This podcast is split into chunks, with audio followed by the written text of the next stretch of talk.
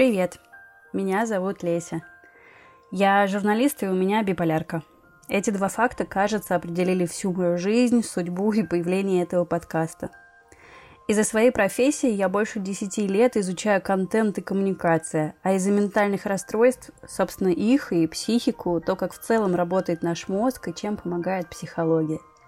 Кажется, что биполярка сейчас у каждого второго, но это далеко не так. Подобное притягивает подобное. Мне, например, будет скучно с ординарным человеком, как ему будет со мной слишком... слишком.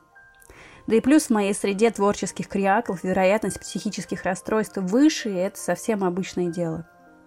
Недиагностированных намного больше, чем те, кто знает о своем состоянии и готов его принять. Плюс мы живем в эпоху невротиков, так что что-то да есть у каждого из нас.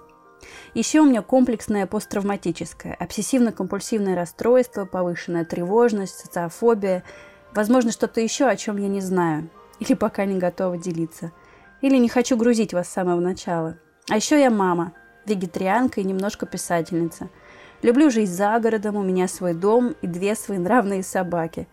Короче, я не только мои диагнозы. В общем, этот подкаст будет о моих двух самых любимых темах. Ментальное здоровье и коммуникации.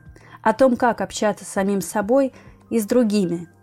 И еще чуточку обо всем другом.